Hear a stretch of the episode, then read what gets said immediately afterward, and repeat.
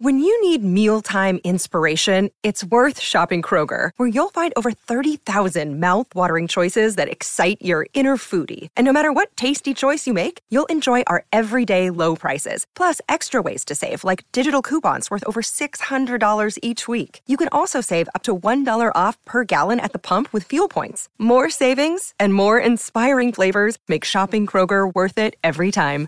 Kroger, fresh for everyone. Fuel restrictions apply.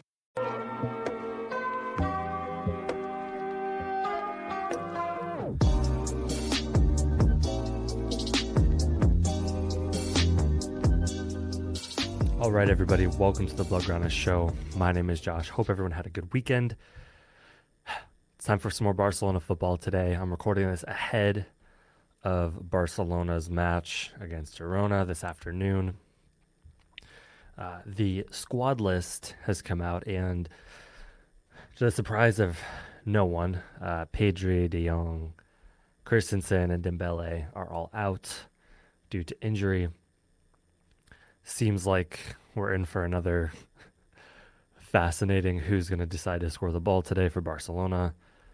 I really hope that Xavi starts Fati and lets Gavi return to the midfield, but we shall see.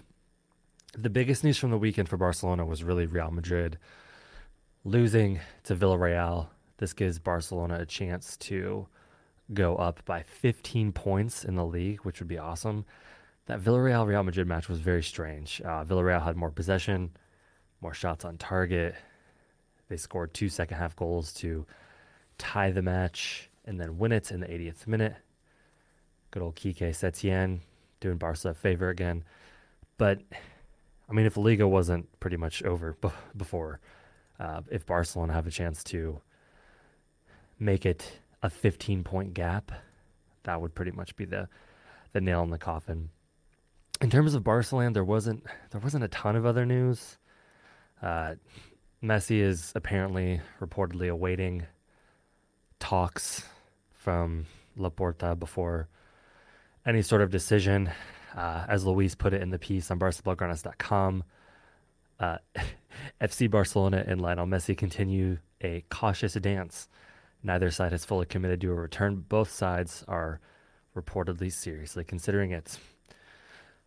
And like we've talked about in the last few weeks, Joan Laporta kind of realizes he has to make the first move, but that hasn't actually propelled him to create the first move. Reportedly, Messi's still waiting for a phone call from Joan Laporta.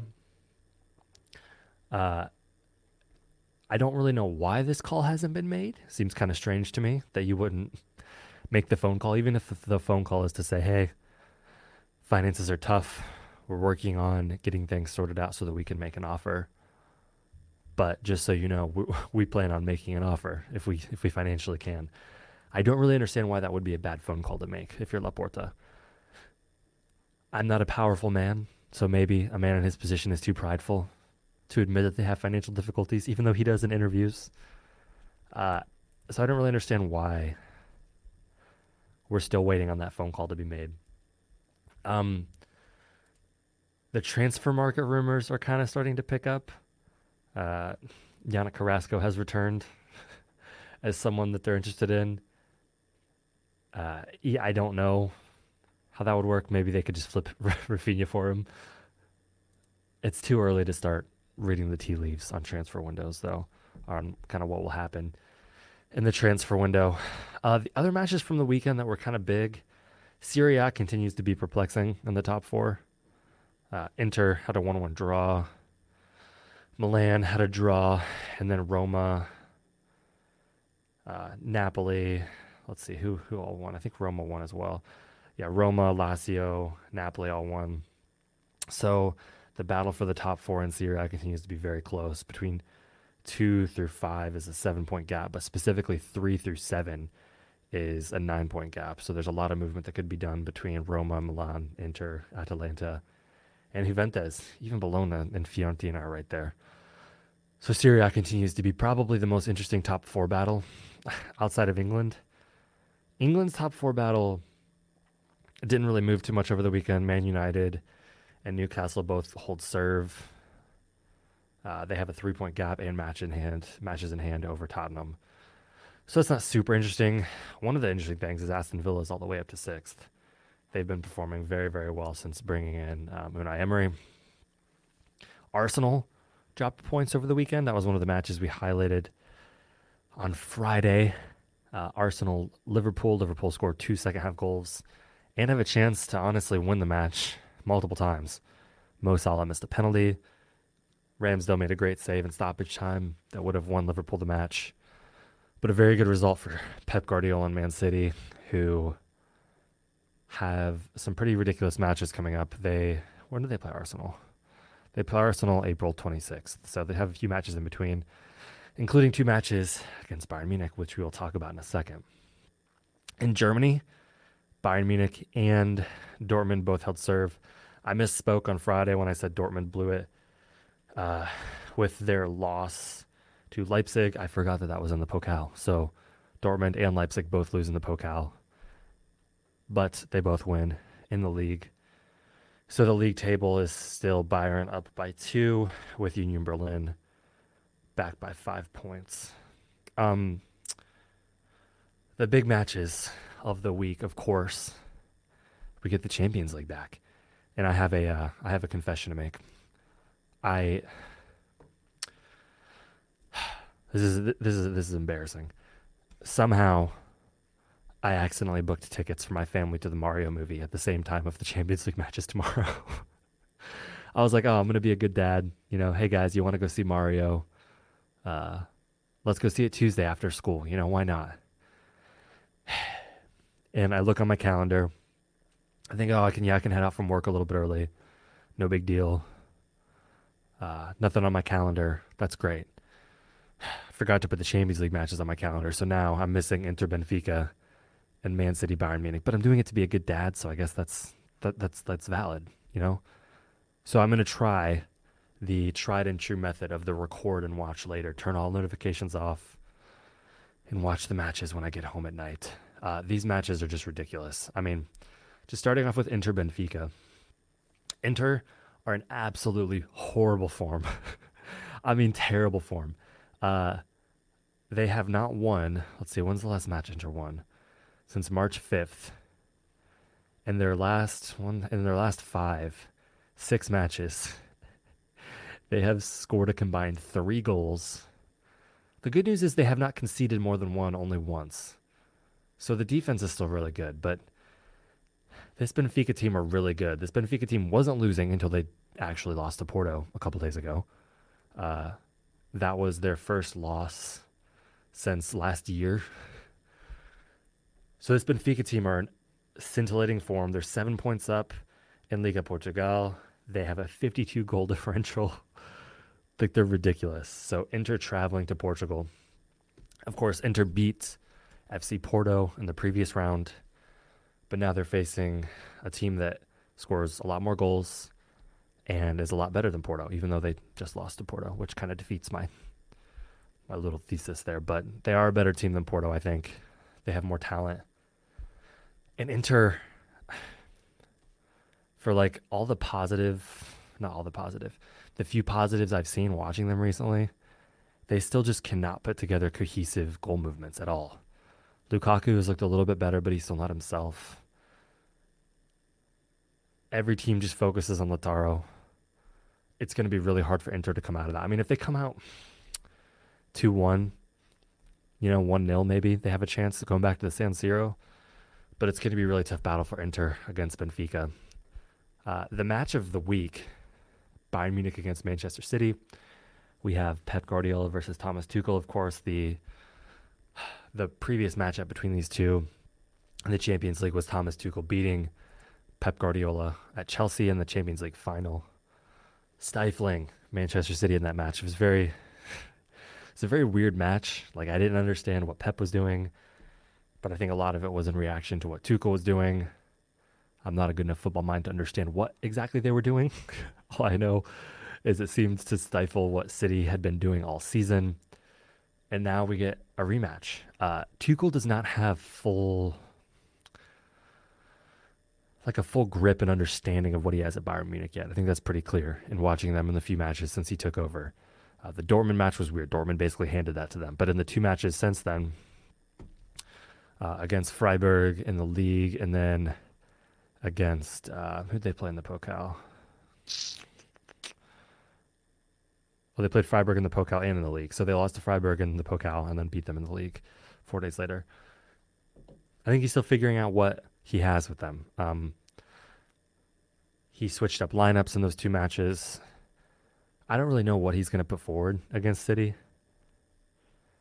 I would guess it's something pretty traditional for him. Um, the fact that the first leg is away, I think is good for Bayern, right? It gives them a chance to kind of get a feel for how City are going to play against them. I mean, it's it's so interesting because the thing that the thing that that City team when they played Chelsea in the final was missing was an Erling Haaland, and they have that now. And so, watching City like for the first forty minutes of their match over the weekend against Southampton, it was frustrating. I'm not going to lie.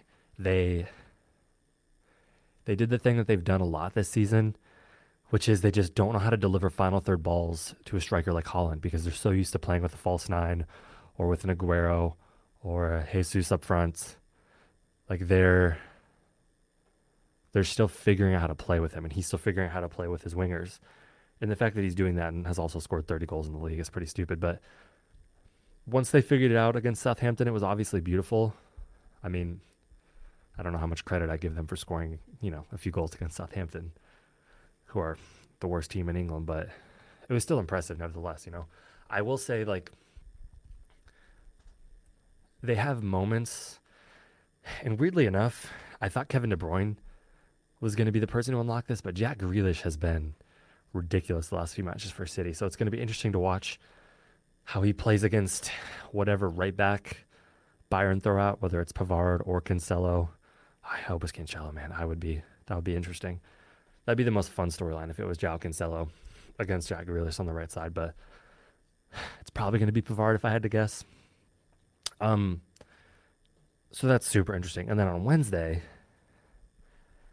we have Real Madrid against Chelsea and Milan against Napoli. So Milan just a couple weeks ago, or less than a couple weeks ago, it was. Let's see, when was this? Yeah, it was eight days ago. Milan beat Napoli four 0 Um, this league, this match didn't matter in terms of the league for Napoli. Like they're going to win. Uh, Napoli uh, did not. They didn't start like their traditional. Uh, like they didn't have Osimhen up top. They played pretty normal other than that, but it wasn't. I, I couldn't take a ton away from it. So I think going into this match, it's going to be very fascinating. I think Osimhen is he still hurt? He, yeah, he's not going to be there for. Wow. Okay. Well, that changes things. I thought for some reason I thought he was going to be back. So yeah, Napoli are not going to have Osimhen. They are traveling to the San Siro. I think. I think this is a home match for Milan. Yeah, yeah, they're going to the San Siro. I still don't really understand. I don't know. I mean, maybe they're just completely lost without Osimhen. I'm not sure. It's going to be fascinating. I have no feel for that match either. I can tell you what match I do have a feel for and that's Frank Lampard's Chelsea against Ancelotti's Real Madrid. I have zero. Neg- if it's possible to have negative confidence in someone, it's negative confidence uh, confidence in Lampard going to the Bernabeu in the first leg. Uh, Chelsea looks terrible against Wolves. Maybe it's not the manager. Maybe they just spent a hundred, whatever amount of money on players that don't play well together. Uh, I have no confidence in them. I don't think anyone should have confidence in them. The only thing I will say is that Real Madrid have continued to look weirdly vulnerable. You know, they won 6 0, then they came and beat Barcelona 4 0, then they lose to Villarreal. I don't really understand.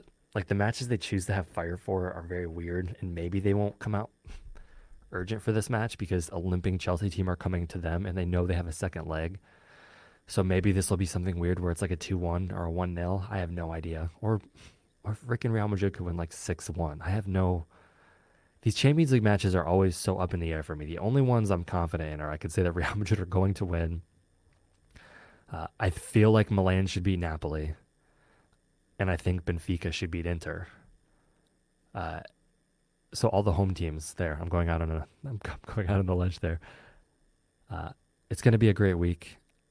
The Champions League quarterfinals are where crazy stuff usually happens, where all the shenanigans kick in, and it's just great to have Champions League football back. It's always it's always a nice reminder of how much I hate the Super League whenever this happens. Whenever we get the UCL back, and you get these fascinating matches between freaking Inter and Benfica Bayern against City, Chelsea against Real Madrid again, which is honestly the most snoozer. The one I'm most interested in uh, besides Bayern City is Napoli against Milan. It, it's just really unfortunate if Napoli aren't going to have Osimhen back. I hope he's back for the second leg because when this Napoli team are good, they are genuinely one of the best like three teams in the world. And if they don't have a chance to show that uh, in the semifinal and in the final, which I thought they were destined for, it's really going to be unfortunate. So I hope that Osimhen comes back for the second leg. I hope they keep it close in the first leg, and I hope everyone enjoys the matches this week. So enjoy the Barca match today. Enjoy the Champions League matches this week, and I will talk to you later. Be sure to subscribe to the pod, by the way. I always forget, you know, I always forget to plug the pod, but uh, subscribe to the pod, Apple Podcasts, Spotify, Google Podcasts, all the places to get your pods. And I will talk to you later. Thank you.